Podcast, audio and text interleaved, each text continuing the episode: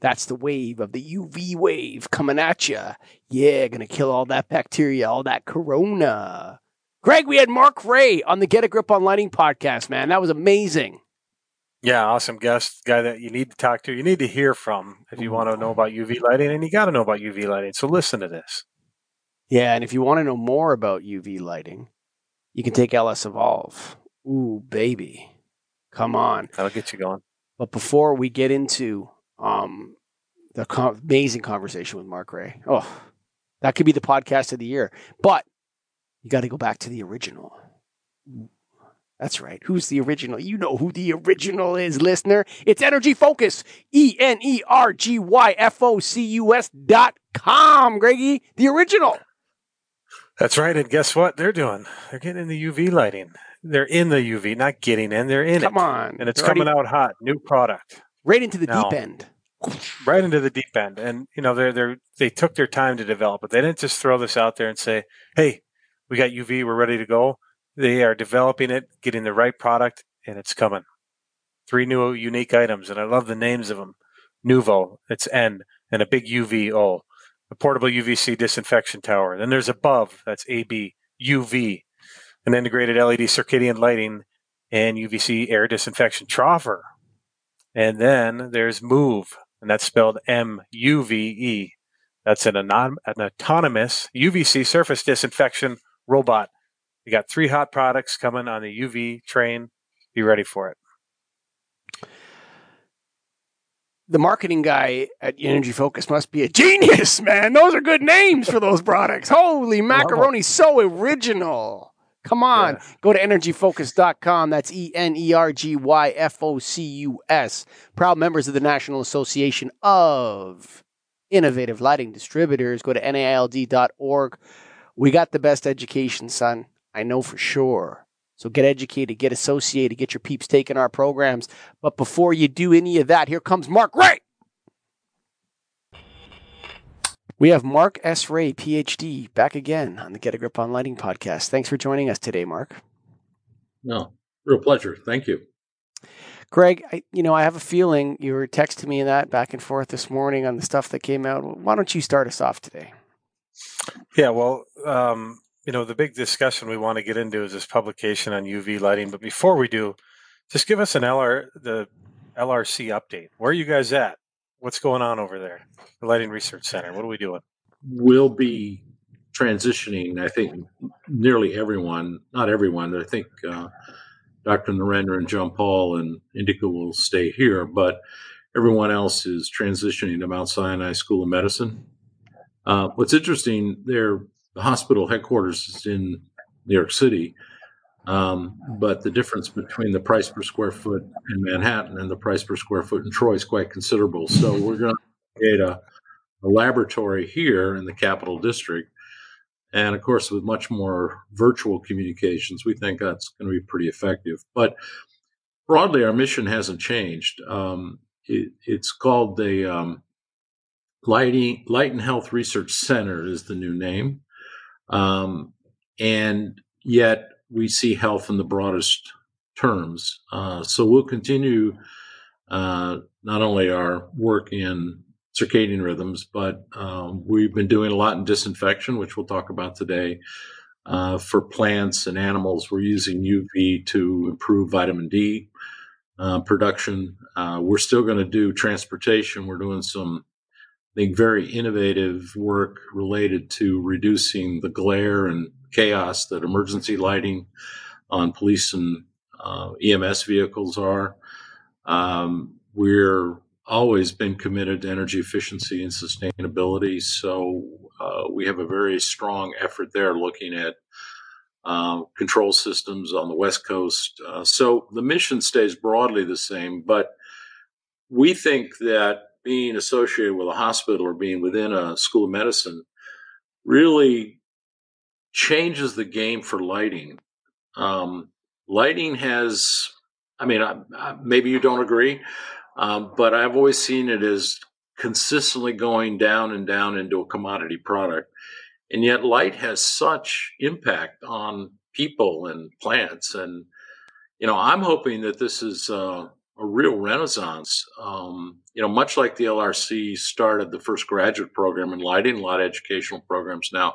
I think this emphasis is going to transform the industry again in the, um, I'll call it the academic arena anyway.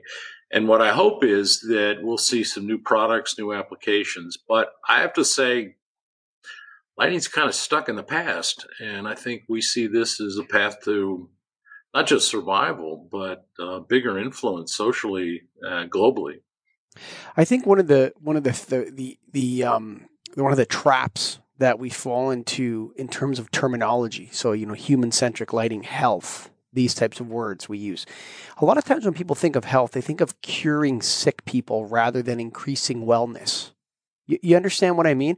And I, and I, think that the thrust of this integrative lighting that, you know, Dr. Figueiro, Dr. Veitch yourself talk about and kind of evangelize and Adam Lillian from the UL, I think we're also talking about a wellness play that, that, you know, light is so pervasive and so taken for granted that we can really utilize billions of light fixtures in the internal environment and the external environment, if we improve those sources, we could see, you know, a 4% or a 2% or a 3% increase in, in wellness, say. That would be enormous if we could do that. It would be a massive increase. So it's not just about curing sick people or specific diseases. I think it's about, in a sense, increasing the wellness of our internal environments. Is that a safe assumption? I think so. Um, I'm pretty agnostic with regard to the terms, but as a researcher, you have to convert everything into something you can measure. So if, and it's true that we show time and time again that giving bright light during the day and dim light at night will increase sleep duration, it increases sleep consolidation. And those things, better sleep, works for sick people, but it also works for you and me. Mm. So we've kind of in the circadian realm we've concentrated specifically on sleep as uh, the outcome measure which is well-being and it is health. And so uh, but I, in no way am i disagreeing with you. I just mm-hmm. am always compelled to try to bring it down to something i can actually measure um, and then we can use it how we want to use it for health or well-being. Well i think that when you get that when those measurements and i think it's happening now uh, we had a great talk with Adam Lillian and um, Brian from the GSA about their study, that the work they did, and they're very confident. Um, for us, we can't wait to start swinging through the trees with knives in our teeth selling this. Like, you like believe me, man. You know, it's we're ready for it. Um, Greg, what else you got? Yeah, well, I wanted to just kind of roll right into this publication. So, what is it called? What, I was trying to find a title. It says it's an abstract. What are you guys calling this paper? Well, it's um, it's part of our long-standing series from the National Lighting Product Information Program. It's called Lighting Answers, but it deals specifically with UV disinfection. Um, now, we, we, had a bit of a stretch uh, because technically 405 nanometers is not ultraviolet, but it's it's all aimed at the same sort of thing. So we've um, called that uh, disinfection lighting, so UV disinfection. So um, so anyway, the point is that um, you again, we don't want to get hung up on the words. Um, we just want to make sure that we're delivering good lighting in the sense of ultraviolet, which is of course an oxymoron for ultraviolet, but that's that's really what it's at, aimed at. It. I, I like how it's yeah, I like how it's formatted in a, in a question and answer session. Who, who provided the questions for this? How did that come about? We did a survey of uh, specifiers. We've done that for years and years. Um, you know, I've always been sensitive to being too much in the ivory tower. You know, sometimes academics just write what they want, but we've always had very strong connections with specifiers, and they've been very generous in providing us the kind of input we need to ask those good questions. So there is a survey results that you'll see there. Uh, for example, safety is one of the number one concerns. Um, if I put this in, is anybody going to be harmed? Um, whereas they care less about, you know, degrading your watercolor on the wall. I'm not saying that's not important. It's just not what they're attuned to. So safety, for example, is one of the things that you um, get a clear picture on when you have that close connection with specifiers. And at what point did you guys decide you were going to do something with this? Where where were you at? Where you're like, all right, we need to put something together and formalize it. Well, um, as I mentioned, we've been working with ultraviolet for some time now, um, and we uh, felt that we knew enough about safety, um, how to measure it, which the Lighting Research Center is unique in its ability to make those measurements. So we could provide um, tangible information to people. I, I, don't know what your impression is, but my impression is there's a lot of talk and people wanting to make sales, and people have been confused, um, and they're naturally cautious. Uh, so we've tried to make it a digestible document that doesn't compromise on accuracy. No, that's what I liked about it. I, I was reading through it, and um, I think I want to ask some of the questions that were on there because we, uh, you know, it, it, the document is obviously going to answer it a lot better than what we're going to do in a lot more detail. But I'd like to at least go through some of the questions and yeah, get sure. a quick answer that we can talk through. So, first thing it says is what is a full range of wavelengths used for disinfection, and what is effectiveness of each? I mean, to sum that up, there's there's not a quick answer to that, but what would you say to that? How would you answer that? Uh, 185 to 405. Is that short enough? That's short. there you go. That's what you need to Uh, know. but it seemed like there was more effectiveness for different things within that That's range. right. Yes. That's exactly it. Yeah. Um, so, so when you're down, at, when it's 405, it's right on that edge between ultraviolet and um, and visible. And um, one of the things that we show is that you you need a lot of energy, electric energy, to make that work, and it may take us several days uh, to mitigate bacteria, but it's not going to do anything for uh, uh, the coronavirus that's suspended in the air. Whereas something like uh, 265 or more commonly 254 has that peak absorption by nucleic acid, RNA, DNA, and that is what you want to apply um, mostly to um, the, those airborne viruses. Now, if you get down into um, below about 220 nanometers, you now start to produce ozone, which can also be effective, um, but again, for surface disinfection, bacteria and fungus primarily.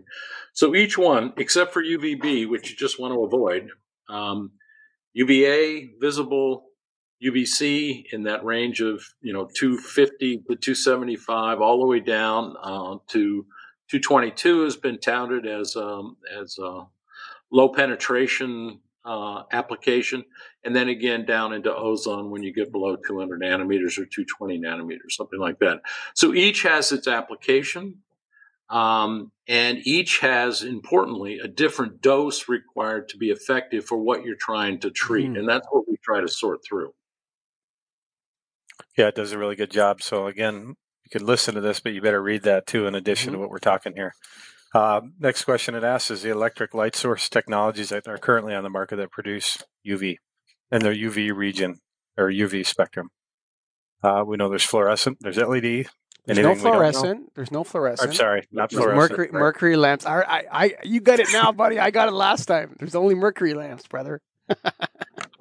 And we call them local discharge just to avoid that that very problem. So yes, That's the way to do it. I wasn't going to correct you though. I was I was trying to be a polite guest. I going to do that. Thank you. Thanks. So we got those. Is there any other technologies that we need to cover or know about? Well, I think r- right now it's a cost issue, and we have a lot of experience with 254, which is the low pressure discharge peak emission. Um, but it's still off the peak of what um, DNA and RNA absorb. And so people are now moving to LEDs, uh, which are expensive um, to deliver the same amount of dose. But on the other hand, it's rapidly evolving, and I think we'll see that um, coming on board. Then you have the excimer lamps, uh, which are different than fluorescent, but they have a different emission spectrum. Uh, and there's a lot of discussion now with uh, emissions at 222 nanometers. And the reason that people at least potentially like that is that it has low penetration depth, so you're not going to get sunburn, erythema, and there's no carcinogenic effect because it has shallow uh, penetration.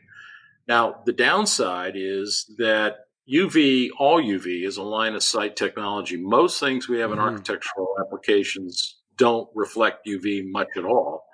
And so if you get something in a little tiny crack or crevice in the shadow of that UV, it's not going to make any difference at all.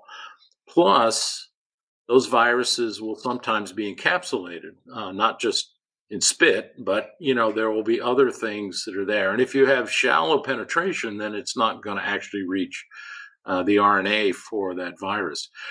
I say the jury's still out a bit. Um, one of the things you have to be particularly aware of more than skin is um, the cornea, the eyes, uh, which are particularly sensitive. Um, and so um, that's yet to be demonstrated to be. I think it's true that skin's probably not going to be particularly affected by 222, but and it's probably true that cornea won't either. But again, I think um, we, we should err on the side of caution on some of these things. And again, its efficacy is yet to be completely demonstrated. It's a great theoretical idea, but I think, as we say in the report, um, stay tuned. No, but you're yeah. talking about specifically surface disinfection there, correct? Yes. Well, no, I, I think that um, it, it, can also deal with airborne viruses as well, 222. Um, mm-hmm. So I think, but it's again a dose issue, and you have to make sure that you have sufficient radiant power and exposure time to really be effective. But you can do your sums, um, although I will say that the calculation procedures are much more robust and well understood around you know 250 to 275. There's still some uncertainty about um, the exact dose that would be at 222 uh, to be effective again, there wasn't any science to back that up. So this is a new technology, may be great, um, and it may prove to be, you know, the technology. But I think we're still, as I said, staying tuned to further developments. Well, we do know we yeah. do know that 254 or low pressure or mercury lamps or whatever the terminology we're using is. We know that they're effective in tuberculosis wards. Like we know that that works and reduces viral load and exposure or whatever aerosols. I don't know what the correct term is, but I, I mean those have been used for for for decades and decades. This 222 is something we're looking for safe exposure on the human skin, whereas in the past they would point them up at the ceiling and allow the air to pass over top of it, killing any viruses in that, and then maybe shine them on the floor, and then you know the, on the floor and on the air, and then there's a space in between where humans would walk in those spa- those places. So I, I think that there there needs to be some understanding that there are things we know for sure, though, right, and, and that we know work. Um, eh, but they, what they're what you're talking about here is if humans are being exposed to this light, that's the difference. Like, if it's pointed down for surface disinfection, what is the effect on the human beings that are intimately in that space or all the time in that space or what have you? Is that a correct understanding? Yeah, and and on the pathogen itself, like I said, uh, you may do something in the laboratory that makes sense, but then in practice, um, may be relatively ineffective. I do want to add an innovation that is worth, um, again, stay tuned. Uh, but GE Current has produced a low irradiance UVC, I believe it's around 265 nanometers emissions, an LED, uh, low power. But the way they get to the prescribed dose is longer exposure times. That's what they're assuming. Now, the question I think is that if you have to wait minutes, hours to reach your dose, it may not be as effective as the 254, which has high radiance, but you only need a short amount of time to actually inactivate the virus. But it, from a straight physics calculation point of view, uh, lower radiance and long durations have the same dose as high radiance and short durations. So, in theory, it should work. But again, I think um, those two technologies, which you know, you can't keep North Americans from inventing. Um, have come about and um, we have our tried and true, as you point out, but you know, it may be that more effective, more energy effective is going to be some new technology that hasn't been fully proven yet. So we're again excited to see it and hope to continue uh, running in in parallel with those developments. Now, the next question is, is we're not going to get into all the different types because you can read that, but we're we're out there. Michael and I are out selling lighting, and we get we have been asked like, what should I put in here if I want to do a UV light? So, from your opinion, if if you were going to pick a, a type, what is the most effective type of UV lighting or whatever we want to call it to um, install in, in a? I know the application is going to matter and all that, but let's say your general office building, they want UV lighting. That's what they tell you. Well, induct and upper air, which uh, Mike's already pointed out, I mean, are tried and true. They work. Um, I think that, um, and again, I think we're all obsessed with coronavirus, and that's an airborne thing that, and you need to treat while people are in the room. Um, and so I would put that at the top of the list because we know how to handle it. We have a practical experience and it works. Um, the other things, uh, surface disinfections, we just completed a study showing that UVA can be effective for reducing bacteria on surfaces, but it's not going to be effective for coronavirus. So you have to decide what it is you're trying to do. Um, do you want air? Do you want the room occupied? Uh, don't want it occupied, don't care. And you always have to remember with UV that it's a line of sight um, technology. Anything, if you want to run it down a bus, um, there's going to be shadows. Um, and so, unless you have highly reflective materials, which you do get on some shiny surfaces in the bus handles and things like that, but I just I can't see it myself. It's it, it would be too spotty, and yeah. you well, think the, you the, and you have other, really have it. the other question I have is do we really want to be killing all these microbes all the time? Like that's the like that's a question, right? It's like we're covered in bacteria. Like I remember the famous uh, National Geographic uh, article that came out, I don't know, 10 years ago. We're superorganisms. We're actually made up of all different manner of flora and fauna. Or I don't know if that's the right term or not. I'm sounding stupid to scientists or not, but we're made up of all different kinds of things. And so are these surfaces. And some of them are benign and some of them are, are a few of them are actually quite dangerous to us, and some of them are minorly dangerous to us, and so on. But is this, um, you know, sanitation? What are, what are the effects of constantly sanitize? Uh, it's not wrong word. Constantly disinfecting everything all the time with UVC, like the the way that we, you know, uh, we started with antibiotics and you know, if this is a miracle. There's no consequences to this. Yeah, you got a cold, take antibiotics. You got this, take antibiotics. you got acne on your face, take antibiotics. What? Just and give it to the cows, give it to the pigs, give it to everything. And next thing you know, we we the the the the the, the virus has overcome 220 nanometers now. They don't care about 220 nanometers anymore. There's a new corona strain that just came out. no more 220. We're good to go. Like, at what point does the does the disinfection go too far, um, where it's now we've created super coronavirus or something like that? Well, you you really ask a really good question. As long as it was, you know, they say that you should make your kids eat dirt for the reasons you're talking about. That you know you build up immunity, and um, if you continue to eat dirt, you'll always be healthy, you know, that sort of thing. Mm-hmm.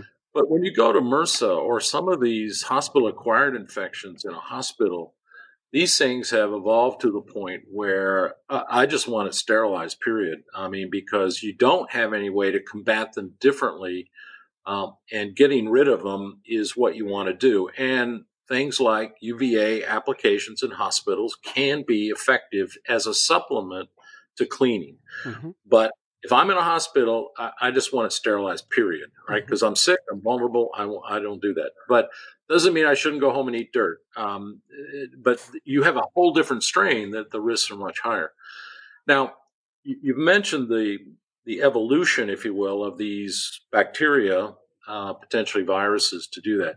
The beauty of um, of UV C is that you're going right to the replication mechanism. If you can break down DNA, and scramble it, uh, then you're going to not be very likely to reproduce it, reproduce again.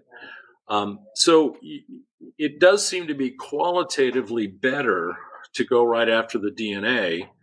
Uh, but if you use other types, which don't do that, what we call indirect inactivation, then you do have the potential for um, evolution of you know superbugs like we have with MRSA, for example. Mm-hmm. Um, so I think it's a risk benefit. I'm I don't care about coronavirus evolving. I want it gone right now, or I mm-hmm. want a vaccine.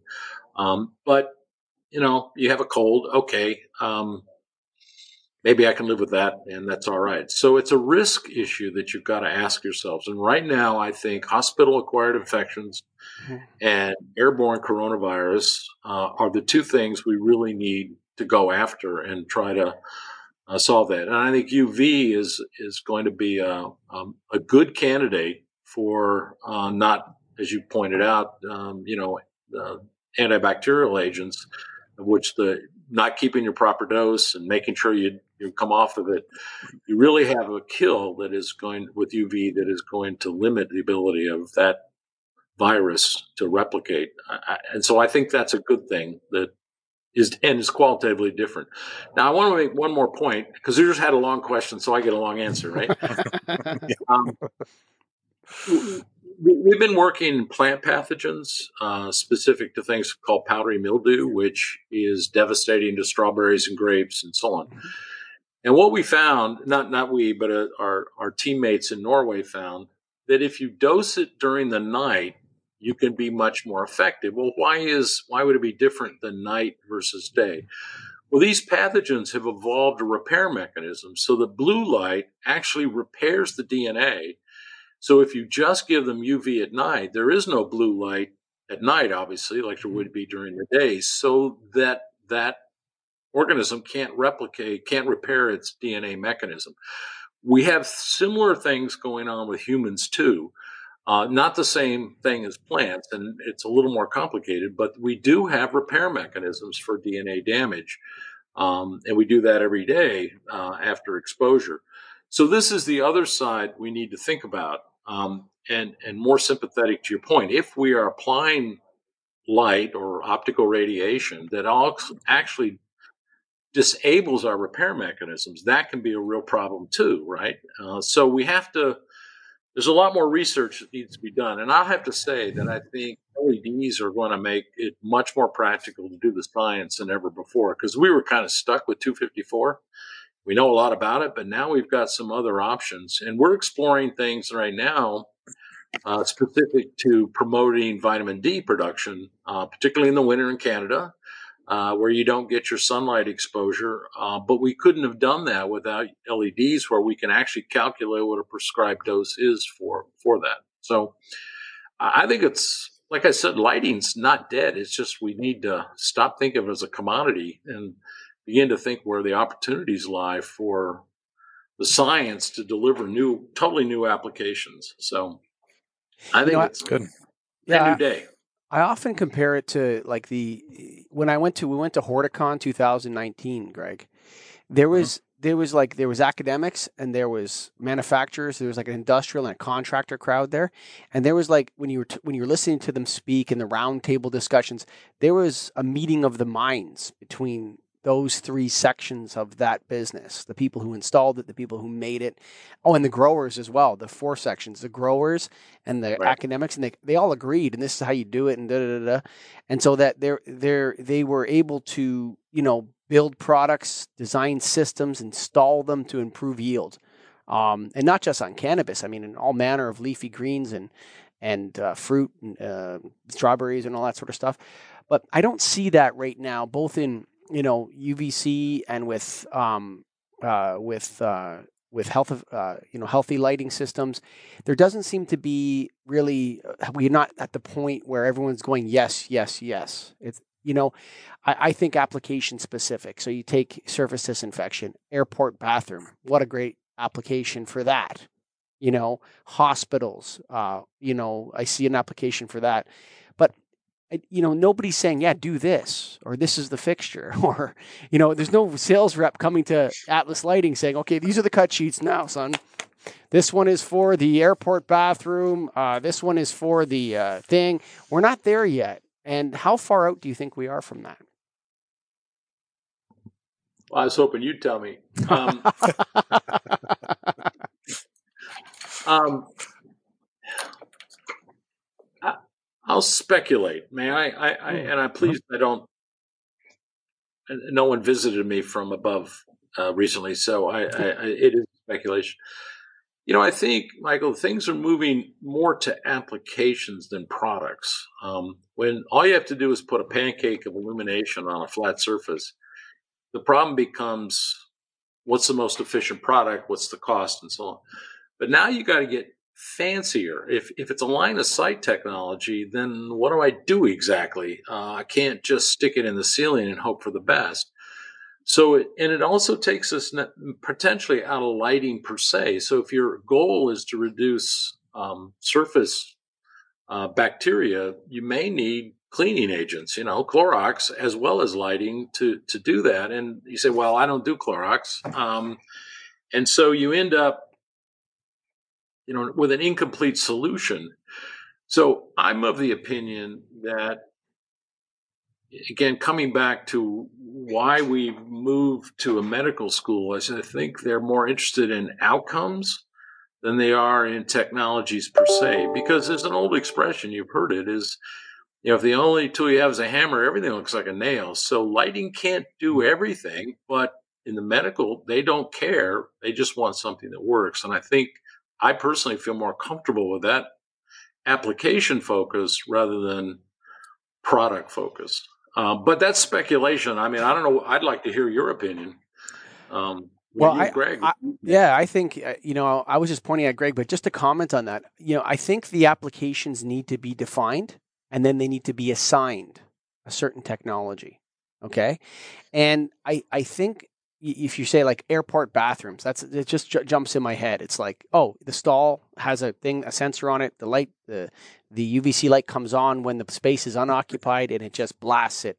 And if that's 254 or 222, whatever, it just hammers it with um, that because there's also aerosol. What do, do, what do you do under the seat? Well, no, this is where I was. Well, I, I have. This is where I think tape lighting applications come in very powerfully.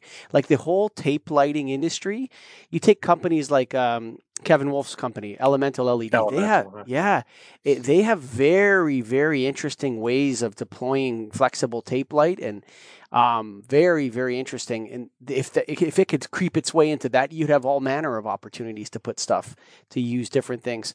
Um, so I think the application with the, the technology types and then the different ways of illuminating would be, would be like you know that's the first thing.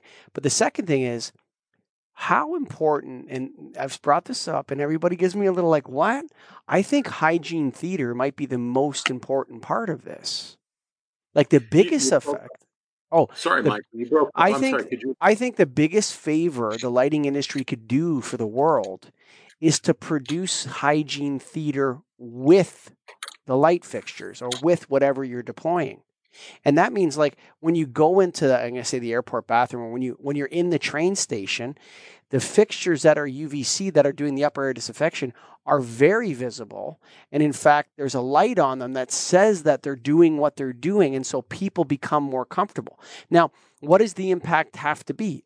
I don't know, is 2% good enough? You know, if, if we, if, or 6%, um, we talk to uh, a lot of scientists that say it's going to be impossible to measure the effect of uh, all these different uh, upper air disinfection in Grand Central Station.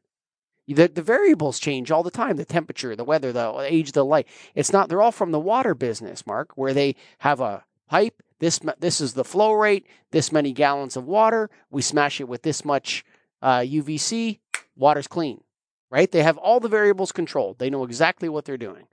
Whereas you're putting it into places they're all different. And being able to calculate the effect is is largely going to be impossible for lighting distributors and contractors and, and maybe engineers down the road, they'll be, be, able to figure this out. But I think hygiene theater, the fact that we've done something and contributed something, is even is as important as these as its effic- efficacy. Is that the efficacy? That's the word I'm looking for. What do you think about that? I know it sounds like I'm pulling out the old lighting industry. Want to buy the letter I? This cures uh, lighting seasonal affected disorder, right? You know, the old lighting industry marketing stuff. But I think that's important right now to get people back into shopping malls, to get people back into train stations. I don't know. Am I wrong? Uh, no, uh, not at all. I think though that there's a mindset that you alluded to that, um, and again, I don't want to paint with too broad a brush. Uh, but if you ha- if you're trained as an engineer, you you have an equation and all those variables, as you point out, you know, you fill those in. I can control this. I can control that. But there's a whole different thing with epidemiology that simply looks at probabilities. And so if you do as you say, and you have some way of assessing before and after, then you can make on a probabilistic basis that your intervention has been cost effective. You can't prove it with a firm equation, but you can do it by looking at the uncertainty. So, if, for example, um, I mean, that's how smoking got identified as a as a as a health risk was it was done statistically that people that smoke three packs a day or one pack a day or no did have a statistical relationship uh, reduced emphysema. Um, does that mean that your 85 year old grandfather who smoked three packs a day has got emphysema? No, but it certainly statistically is borne out, and now I think we, as a society, have accepted it as a as a as a real health risk. So if we can work in the same way so that UV applications are a real health benefit, statistically, I think that can be incorporated into the psyche. I, I want to say one thing, though, that uh, our observations in the field are that there's a lot of people that are just generally frightened about anything that says it's UV.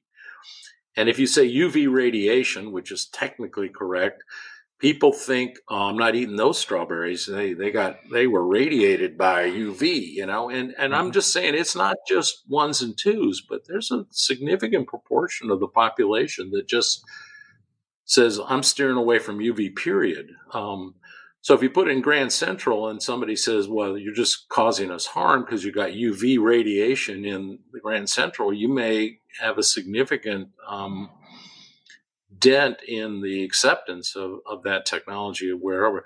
And I think that has to be addressed. We have, as a lighting industry, be able to talk about the safe application of UV. And it's an old technology, as we've already discussed. And it, it, was in favor in the 40s and went out of favor because we had um, antibacterial agents, and now it's uh, something we have to revisit. But I think just telling the public that it can be applied safely is, is going to be another challenge for the lighting industry. Well, you see with the vaccine, you see the uh, there's yeah. a massive amount of of healthcare workers, like never mind general public, like you have people in. I like I, I read a, I read a report that sixty percent of healthcare workers in some state were refusing the vaccine, and you know heard that, about the guy that left it out of the refrigerator because he didn't believe in it, and he was a healthcare worker that took a dose of the uh, Pfizer vaccine and let it get warm, so it was was because he didn't think it was safe to use. So yes, and I think UV has a similar problem. Yeah, a lot of people hear radiation, they think nuclear waste. Right? They, they don't think That's about right. light. You know, it's like the, um, Fred Van Lierop told us that do, don't use the word radiation ever. Never use the word radiation. Talk about light. Never use that word. that's right. I, I, I, that's my experience too. Absolutely. Yeah. So this next one, I want to spoil the answer to and ask the real question. Um, so the, the question is, what performance standards are currently available? And as of right now, there aren't any standards. When will there be standards available for UV lighting applications? Well, I think Michael nailed it. He, it's just so much uncertainty, right? I mean, and mm-hmm. whatever standard you have, there's going to be exceptions, and I think it's going to be difficult. So I think we should mentally move to the point about probabilistic uh, interventions rather than a standard. You shouldn't have more than 20 joules per meter squared. I mean, well, am I doing fungus? Am I doing airborne? Am I, you know, and, and, those things really get complicated. And then it also depends on what your kill rate is. I mean, are you trying to kill 90% or 99% or 99.9% of whatever virus is? And we have no ways to even detect whether we did anything anyway. So I, I I'd say it's the wrong question, Greg.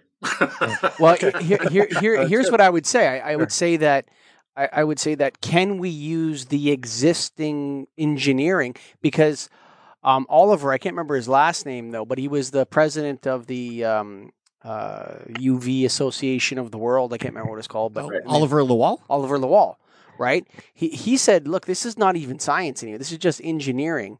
But what he was saying specifically, I think, with upper air disinfection, it's just engineering. You guys can do it right now. You don't have to wait, right? And so I think what the before there's any standards, I think we have to separate it out into like upper air passive, up to upper air active, surface.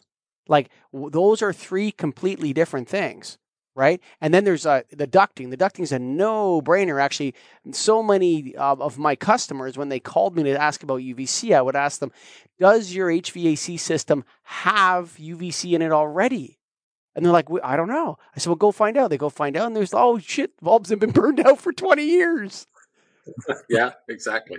You know, it's like, like a lot. There's a lot of this already out there, right? So, um, you know, we right. have to break it up into the chunks it belongs. And, you know, upper air disinfection is 100% safe if done properly. And it works. How much it works, impossible to know. What's that? I'll tell you an anecdote. Um, I, I, had a call from um, Boston schools, and they were confused. This is back probably in April, maybe May. And I went through the upper air thing, and he says, We'll never do that. These kids will stand on a desk. And, you know, it's one of those things you didn't realize. So yeah, it sounds good, but kids will stand on desks and have a look at it. You know? so, so you're just having a hard time with. I mean, we all believe in it, and it works. There's no question about it. But if, if you know, people do stupid stuff, either out of ignorance or just you know plain orneriness. I don't know. Uh, so yeah, and you also have kind of answered this already, but properly and safely measure UV and verify its effectiveness. And this document again gives you all these different ways you can do it. Is there ever going to be a practical way that I can go into a school and say, "All right, look at here's here's what it will do," and without having all this science and spectroradiometer and whatever else? What's an easy way I can prove our point that it works? Just tell them. Believe me. Well, this is you know, we had a lot of internal discussions, and one of the things we all look for are what we call closed loop systems, and that is that you have a sensor, you feed back, and you adjust the flow rate or whatever it is based upon what the sensor is telling you. We don't really have any robust sensors for coronavirus. I mean, um, we don't know if we did it with the best intentions whether we ever had it in the first place.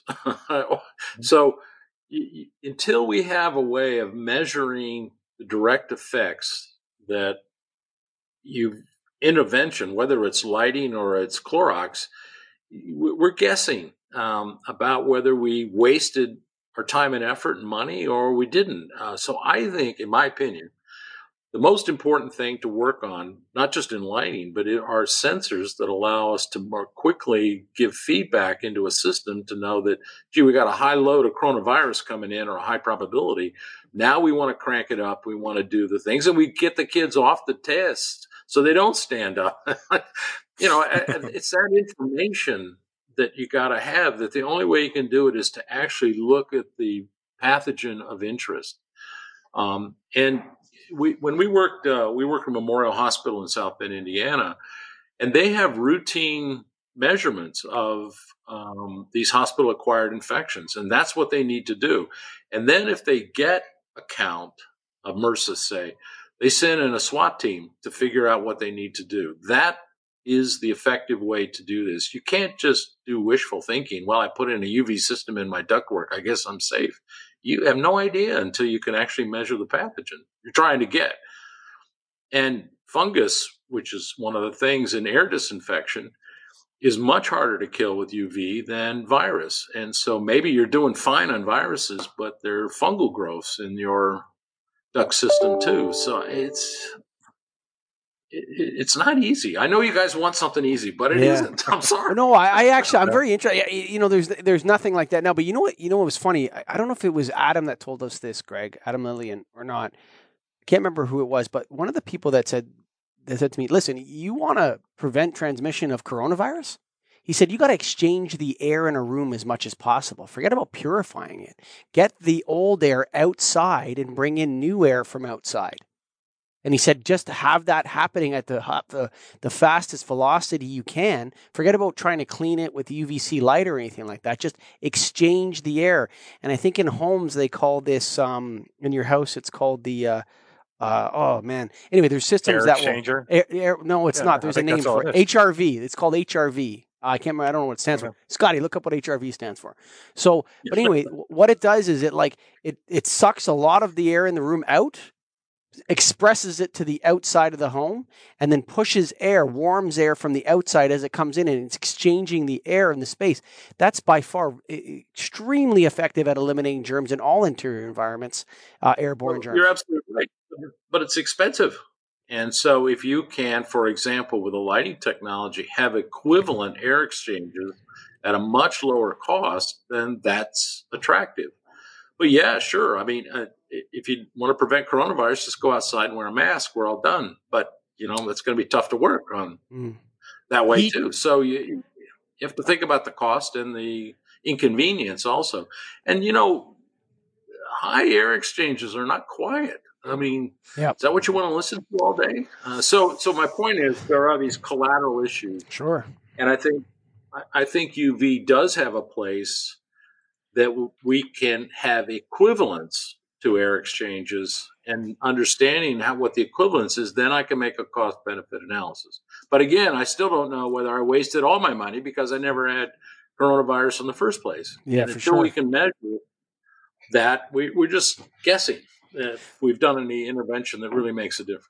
But what they, they they they know that natural light in schools works, um, where they measured the ones with sun tunnels and the ones with windows, and that they didn't realize that it was actually the natural light that was having the effect until the the the school the classrooms with sun tunnels had an increase in performance as well as the classrooms with windows compared to those without windows, and what, that was really what Well, really Hang on, hang on, hang on. That's Okay. that's a misconception. okay okay um, first of all, sunlight has no UVC in it. No, I'm not talking about UVC. I'm talking about uh, better lighting. I'm not, I wasn't referring to UVC. Exactly. I know Oh, UV. I'm. I know UVC. Like I, I was saying that you know they they knew that that happened. So, so what, what I'm saying is statistically over time we would be able to gather data on classrooms that had no and and you compile that data and you compile that data like the smoking. And eventually you can see yes actually there's less sick days in the schools that have the the active or what but I think it needs to be broken up. And I think what we could deploy right now if I'm if I'm not wrong is active air disinfection machines something that sucks the air in in the room passes it through a UVC lamp that does not show anyone's eyes or and then pushes it back into the room. We could do that right now could we not Mark Rea Well, it, it's a dose issue. If you move that air too fast, or you have too low a radiance Mm. in that cylinder that does it, you're not going to make any difference. It's a, Mm. it all comes down to dose.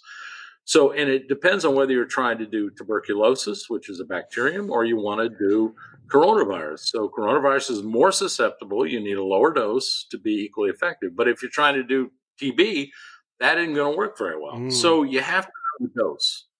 Um, so we actually looked at those in the report, and some of them the radiances were too low and the air velocity is too high to make any difference at all. You're just Hmm. wasting electricity fundamentally. Hmm. So you got to do your sums, um, and then you make the decision. So I'm again, I don't like to paint with a broad brush, but I come back to your to your point, Greg. Uh, as long as you understand what you're doing in duct systems, is it fungus? Is it is it virus? Um, you you can actually prescribe something and engineer something. Same with upper air. Um, and as long as you don't have teenagers standing on desks, it's a pretty effective way to do it. And I would say that is where we should go now. That doesn't mean that these new innovations with lower radiance and longer duration 265 LEDs or 222 excimer lamps are not going to work. That's not what I'm saying. I think, but I just think that we don't know for sure at this point.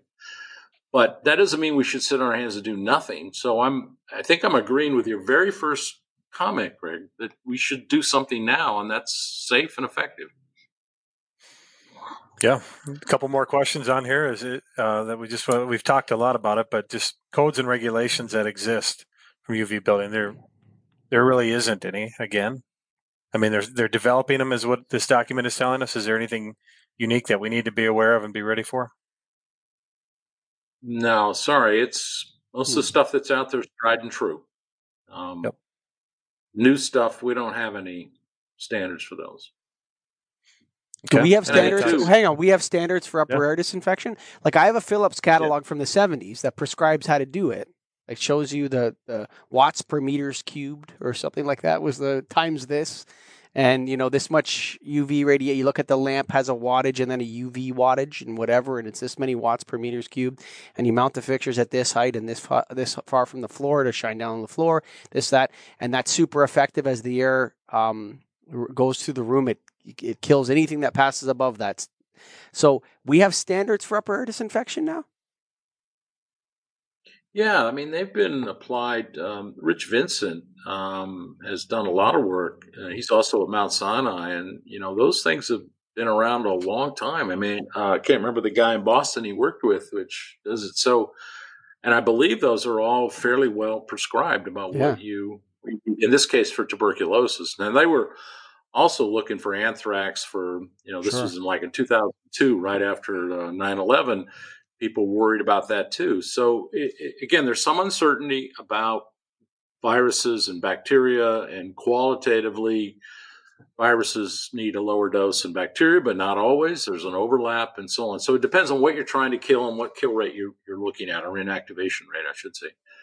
So, but yeah, I think those are all pretty well prescribed. And, you know, the, the people at Philips, I mean, in the 1990s, it, sharp people, they knew what they were doing. Um, so I'm sure they, and, and we used a lot of the stuff from Sylvania uh, early on for our water disinfection. So Bob Levin, who was their chief scientist, um, he, he, he's probably a world expert on uh, UV and they put out a document. So when I edited the IS handbooks, we relied a lot on the Sylvania data to uh, to put in the in the handbook. So, but I hate to say it because I'm one, but old timers aren't around anymore, and now all of a sudden it's like UV is a new thing, but it's not. Um, uh, David Sliney was talking about uh, UV in a recent webinar. That was excellent, uh, but he's also been around a long time, and has a long history of understanding how that technology can be applied. Um, so I, I, think that upper air is pretty well defined in what you need to do. Uh, the manufacturers know it, the scientists know it, um, and that's where I'd start for any um, any treatment for coronavirus, not for surface disinfection. Mm-hmm. I don't mm-hmm. think that's not what we're talking about. Mm-hmm. The other question here that I just want to touch on too is um, the potential of UV lighting, and again, it's going to depend on the type you're using, causing any uh, damage to surfaces or objects over time. What is your quick statement on that? Yes, it will, unless you put in fixers, which for outdoor plastic, um, you know, chairs and tables and stuff, you you can put in these uh, chemical additives that are resistant to UV. But if you don't do that, and most of indoor stuff isn't specified that way, um, then you can have a problem. Um, but you don't know. I, I, heard an anecdote that you know some of the tubing in hospitals is sensitive to UV. I don't know that to be true, uh, but we we put rubber bands under um, ozone in less than an hour. They were gone. I mean, so you, you you have to be aware of what UV or even short wavelength visible will degrade. There's a high energy there. So, for example, in art museums, um, it isn't just UV; it's short wavelength visible that is also can be very damaging to um, materials like watercolors. Um, there are ways to try to measure that, and we've done that in that recent report we did in the hospital. Um, but it's um, once you have your equipment in there, you don't know whether there was any additive put to it or not. You just know don't know. But I think if UV becomes more common, we'll see more of these chemical additives uh, to prevent, you know, brittle and fading. And then it also touches on energy implications. Anything in particular we should need to be aware of with UV lighting and energy? I I'm a believer that if the you should use energy if it's effective. um, I'm not a zealot that says you know zero energy use and so on. But if you are looking at long wavelengths, UVA and visible, you're going to need long doses to be effective. And of course, long doses means you're operating it for a long time at relatively high radiances. So if you're looking at bacterial interventions, you're going to have to spend some energy uh, to really be effective uh, that way. Uh, so um, I'm okay with that, uh, but you need to be aware that it will be an energy penalty for um, indirect inactivation of bacteria and viruses on surfaces. So, after going through all this, is it safe to say that this abstract and uh, this whole discussion is evolving and will continue to evolve? Yeah, but I like to th- think, Greg, that it's a it's a stake in the ground. Obviously, it's not a final answer, but I do think it gives the lighting community something to, you know, a foothold on what to do next. And you know, I think the LRC has always been philosophy is always translational. Take the best science, try to make it useful, and I think this document is that. But it's definitely not the final answer. I, I would never claim that. And again, there's a lot of knowledge out there. Uh, people like David Sliney, who know a lot about this topic, and he's a real resource for this. Well, Mark Rea, it's almost been an hour. I can't believe it. I'm looking at I just looked at the clock right now. We've spoken for 54 minutes, if you can believe it. Well, you uh, had all these long questions. What what can I do?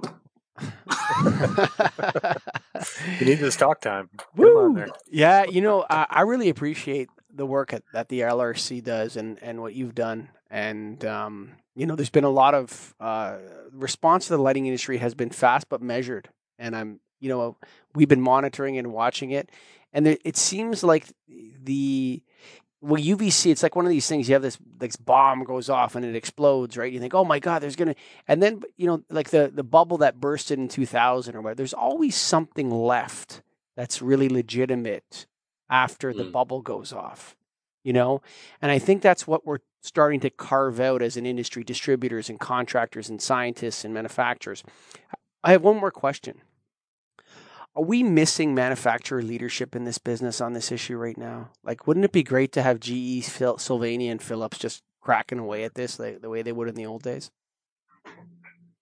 um, well i'm not i can't speak for manufacturers in total, but we do work reasonably well with GE Current, and they are innovating. Um, are they? They've got a UVA product and they've got a UVC product. Um, and of course, you you have Healthe Lighting, which is using the excimer lamp. So uh, I'm not sure about leadership as a whole industry, but there are certain companies that are really trying to make a contribution. Um, and then there's some that don't know any better. Mm-hmm. so, you know, it's like I said, these examples, these floor standing ones that have a UV lamp inside, um, and then you pass the air over so fast, it's not going to be very effective at all. Now, good intentions, but um, I don't know. Is that a lack of leadership or just a lack of understanding? Um, so I, I, don't know, but I do know that um, some exceptions, uh, like GE Current, I, I, think they have really good technical people and they're trying to do the right thing. I know Signify is working on it too, but you know, coming up on an hour now. Mark Rea, thank you for coming on the show and talking to us. Great. Yeah, you guys else? are great. I mean, yeah. you make a big difference to the industry, and um, you know, I just flattered that you asked me. Um, so maybe we'll do it again sometime. Whew. Absolutely. That could be the best compliment we've ever gotten. Thank you, sir. Shame on everybody else. Thank you, Mark. The original coming out hot with the UV, son. That's E N E R G Y F O C U S dot com, Greggy. Woo! That's right. They're getting in the UVC lighting. They've got some product coming out hot and ready. They got the best names in the business by far, in integrating UV in all three of their products. It's Nuvo, a portable UV disinfection tower. They got above, which is going to be above you. I get that, and it's going to be a disinfection troffer, um, LED troffer, and then they've got Move, an Move. autonomous Move. UVC surface disinfection, a robot. Come on, man, they've got robots. You're. I thought you were a robot when I first met you. oh man, energy focus coming in hot. That's a science-driven company, though, too, man. Don't forget. They got scientists Absolutely. working there, legit. John Davenport. I can't remember what the other fellow's name is. I'm just dropping it right now. There's another one there as well. But man, they're science-driven, man. And so yeah, you got when you're and you're thinking about product like this, you need science behind it. You can't just slap a label on it and throw it out to everyone. You need science. You know They've why? Because bad, well, bad lighting does kill people, actually. I shouldn't say that. But I was going to say in the past, in the lighting business, if you did a crappy job, it didn't really matter that much because people could still see, kind of, right? Yeah. But with UV, you got to get it right. So you got to go to the original, E N E R G Y F O C U S dot com. And of course, members, of course, the members of the National Association of Innovative Lighting Distributors, where the best education revi- resides with LS Evolve. And um, of course, Mark Rea, hey man, what a pleasure to talk to you. Uh, honor. And we really appreciate all your work at the LRC and everything you're doing. Um, Greg, that was an awesome interview. That was great. Always good to talk to him and got to continue on and do it again. And of course, you, our colleagues who listen and join us on this, the silent speaker. We love you guys. God bless.